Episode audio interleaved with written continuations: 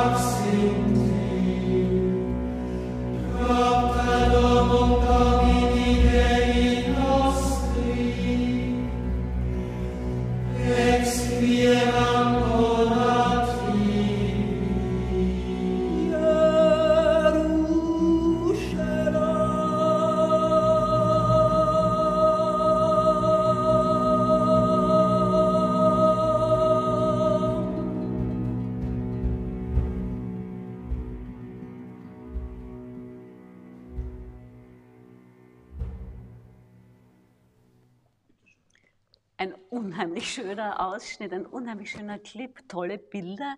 Wer hat das inszeniert? Ja, ein sehr begabter deutscher junger Kameramann gemeinsam mit der Deutschen Grammophon, wo das ja herausgekommen ist. Und es war sehr erfolgreich. Wir hatten sogar eine goldene Schallplatte bekommen für, diesen, für diese CD, die da äh, auf, erschienen ist. Ja. Äh, du hast uns im Vorgespräch hast du gesagt, du, genau dieses Stück, ja. das bedeutet für dich eigentlich auch Glück. Was hat, was hat das Thema Glück äh, für dich auch für Auswirkungen auf deine Musik und auf Musik überhaupt? Ja, ich glaube, die Musik ist die Kunstform, die am meisten Glück hervorbringen kann, weil sie losgelöst ist vom, vom Konkreten, vom Alltag, vom Wort und weil sie Völker verbindet, ja, weil sie einfach das Spirituellste ist, was man sich überhaupt vorstellen kann, glaube ich, in der Kunstform. Und was passiert jetzt bei dir, wenn du als eben so glücklicher Mensch, wenn du noch dazu musizieren kannst und dieses, dieses Glück damit auch ausdrücken kannst? Da passiert Folgendes. Also wenn ich nicht musiziere und wenn ich im Alltagstrott bin, bin ich, habe ich so eine Zufriedenheit. Und wenn ich aber dann singe oder komponiere, also mich mit Kunst beschäftige, dann werde ich bewusst glücklich. Also da, da koste ich das richtig aus. Ja. Glaubst du, wenn man jetzt, das war auch so eine Frage, äh, die ich mir gestellt habe, glaubst du, dass man, dass man als Kind Glück anders empfindet, jetzt abgesehen von der Kunst und Kultur und der Musik, glaubst du, dass man äh, als Kind Glück anders empfindet als als Erwachsener? Ganz bestimmt, weil man gar nicht bewusst ist, dass man glücklich ist. Da man meistens glücklich ist als Kind. Ich hoffe, also nicht alle haben eine gute Kindheit, aber ich kann von mir sprechen. Ich war mir nicht bewusst, was für eine tolle Kindheit ich hatte. Ich war sicher glücklich, aber eben nicht äh, bewusst, sondern ja. das war normal, das war die Normalität. Ja, aber vielleicht äh, sprechen wir mal gleich ein bisschen so über deine Kindheit. Ja. Ich meine, äh, über, deinen, über deinen Vater, über deinen, deine Mutter. Das, das wird mich natürlich als erstes sehr interessieren, äh, die ja wirklich äh, Furchtbares eigentlich in deren Jugend erlebt haben. Äh, wie ist das? Kann, kann man da trotz alledem dieses Glück ausstrahlen. Man kann es ja, weil ich sehe das ja auch bei deinem Vater, ja. Aber trotz alledem, äh, wie, wie, wie glaubst du, schafft man so etwas, dass man, dass man das auch in seinem Leben zur Seite schiebt ja. oder verarbeitet? Naja, weil das eben die Eltern geschafft haben. Das ja. ist das Vorbild. Mhm. Und dieses, diese Stimmung der Versöhnung, ja, die ständig da war, das das färbt auf uns ab, auf uns drei Töchter, absolut, ja. Und deshalb ja. geht das so weiter, ja? Also ja. Also diese Zuversicht und dieser Optimismus, mhm. den haben wir alle, ja. Und deine Mutter kommt ja aus dem Jemen? Also ursprünglich. ursprünglich Sie ist schon ja? in Israel geboren, aber ihre Eltern sind eben ausgewandert aus dem Jemen im vorvorigen Jahrhundert, also eine völlig andere Zeit, eine völlig andere Welt, um eben damals noch Palästina unter türkischer Herrschaft ein Leben im Heiligen Land zu führen. Ja, also es war kein politischer Zionismus, sondern ein religiöser. Sie wollten in Jerusalem begraben werden. Und so schließt sich auch der Kreis mit meiner Arbeit, okay. mit dem Interreligiösen. Ja. Und, und ja, dein Vater natürlich äh, Maler und äh, ich habe auch dir vorher erzählt, also ich bin eben eigentlich mit, mit dieser LP deines Vaters aufgewachsen, jeden Tag. Sie haben ein Haus gebaut. äh, Rostiger, die Feuerwehr kommt. Äh, ja, aber äh, ich glaube, dass du ja sehr eigentlich auch das, das Erbe deines Vaters oder das, die, die, die, das, das künstlerische Werk deines Vaters, dass dir das einerseits natürlich sehr wichtig ist, das ist ganz klar, aber du machst ja auch Führungen. Ja, mittlerweile bin ich sehr aktiv geworden und übernehme quasi die Organisation für meinen Vater und unter anderem Führungen in seiner unglaublich schönen Privatsammlung. Unter leuchtpunkte.at kann man die nächsten Termine erfahren. Wir führen Gott sei Dank wieder. Wir haben wieder eröffnet. Auch meine Tochter Jasmin führt regelmäßig und das macht unheimlich Spaß. Wo ist das genau? Das in der Privatvilla meiner Eltern ja, in Währing. In Währing, in ja. Währing. Ja, ja. Wahnsinn. Und wo genau kann man das oder, oder wird man dann einfach informiert? Nein, man kann auf Internet gehen, da sieht man die Adresse und die, die Termine ist alles genau beschrieben. Es dauert mhm. einen, eineinhalb Stunden circa. Wir führen und erzählen ein bisschen auch über die Familie natürlich. Mhm. Das ist ja das Persönliche, das die Töchter führen oder eben die Enkelin. Also bedeutet Familie überhaupt Familienleben für dich natürlich auch Glück? Sehr. Großfamilie, ja. Das ja. ist für mich so ein, ja, ein Ideal, eine Groß, in einer Großfamilie zu leben oder gelebt zu haben. Das ist was Wunderbares. Du hast zwei Kinder. Ja. Jasmin und Jonathan. Jasmin ist auch Sängerin, mhm. eine sehr gute sogar. Ja. Und Jonathan macht Filme, wunderbare auch. Ja. Äh, du lebst ja teilweise in, in Israel ja. und teilweise in Wien. Kannst du sagen, bist du irgendwo glücklicher? Also es zieht mich schon sehr in den Orient. Wenn ich in Israel bin, habe ich ein anderes Lebensgefühl. Ja? Ich würde nicht sagen, dass ich unbedingt glücklicher bin, aber ich fühle mich anders, ich fühle mich noch freier.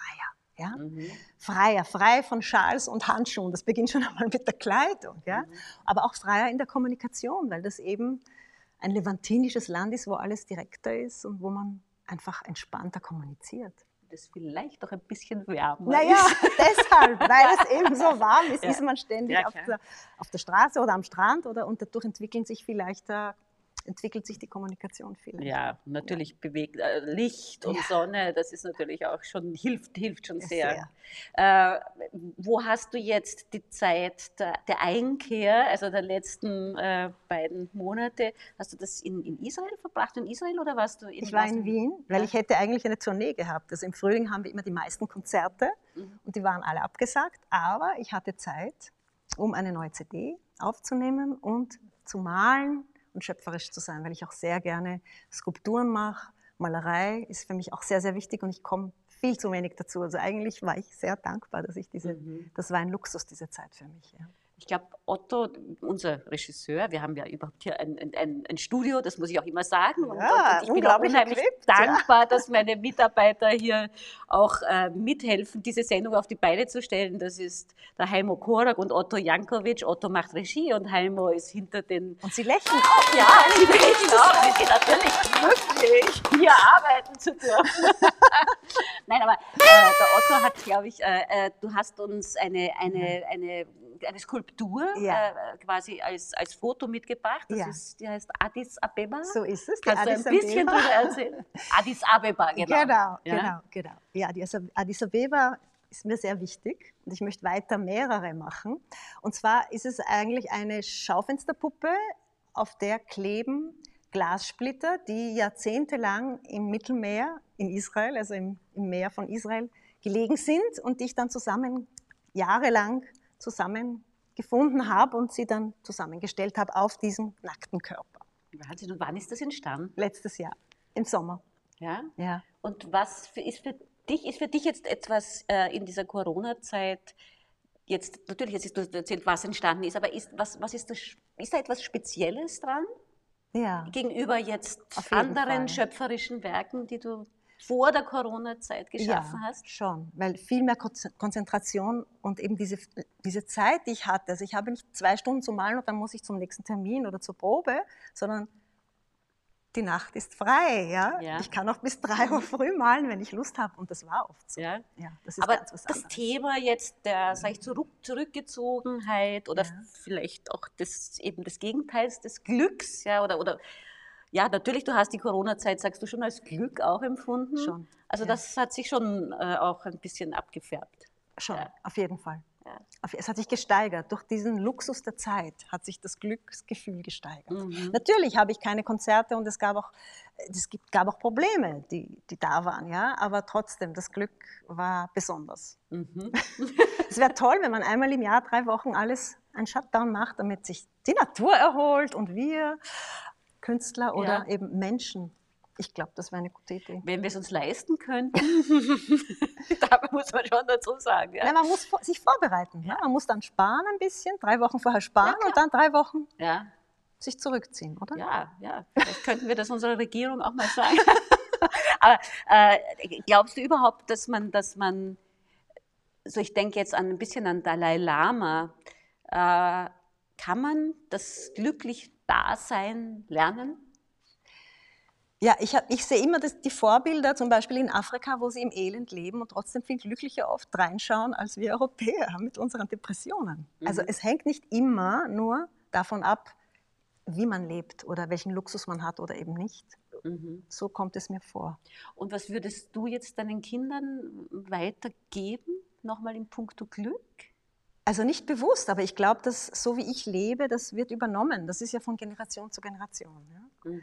Und Sie sehen meine Eltern auch, Sie haben ein sehr, sehr, eine sehr enge Beziehung zu meinen Eltern, was natürlich wunderbar ist. Und sie sehen mich und ich glaube schon, dass sie das auch übernehmen. Sie sind sehr fröhliche Kinder, würde ich sagen. Und das ist ein Geschenk für eine Mutter zu sehen, dass die Kinder fröhlich sind. Ah, herrlich. Das macht glücklich. Also ausgelassene Familienfeste ja, und ja, Feiern. ja, ja, ja, absolut. Äh, es gibt noch einen Ausschnitt, noch einen Videoausschnitt, den wir haben von dir. Wenn du vielleicht das ein bisschen auch noch, warum du das gewählt hast. Naja, weil ich, ähm, ich mache ja verschiedene Arten von Musik, aber ich habe mich doch in meiner Karriere hauptsächlich fokussiert auf jüdische Musik. Bei mir bist du schön ist ein Welthit geworden und natürlich gehört es zu meinem Repertoire. Und deshalb habe ich es ausgesucht. Ja, super. Schreiben Sie uns noch.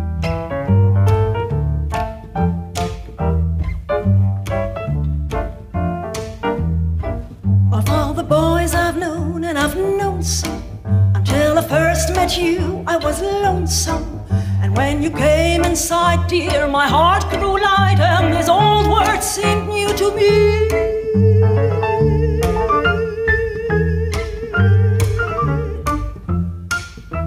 You're oh, really swell, I have to admit. You deserve expressions that really fit you. And so I've racked my brain, hoping to explain all the things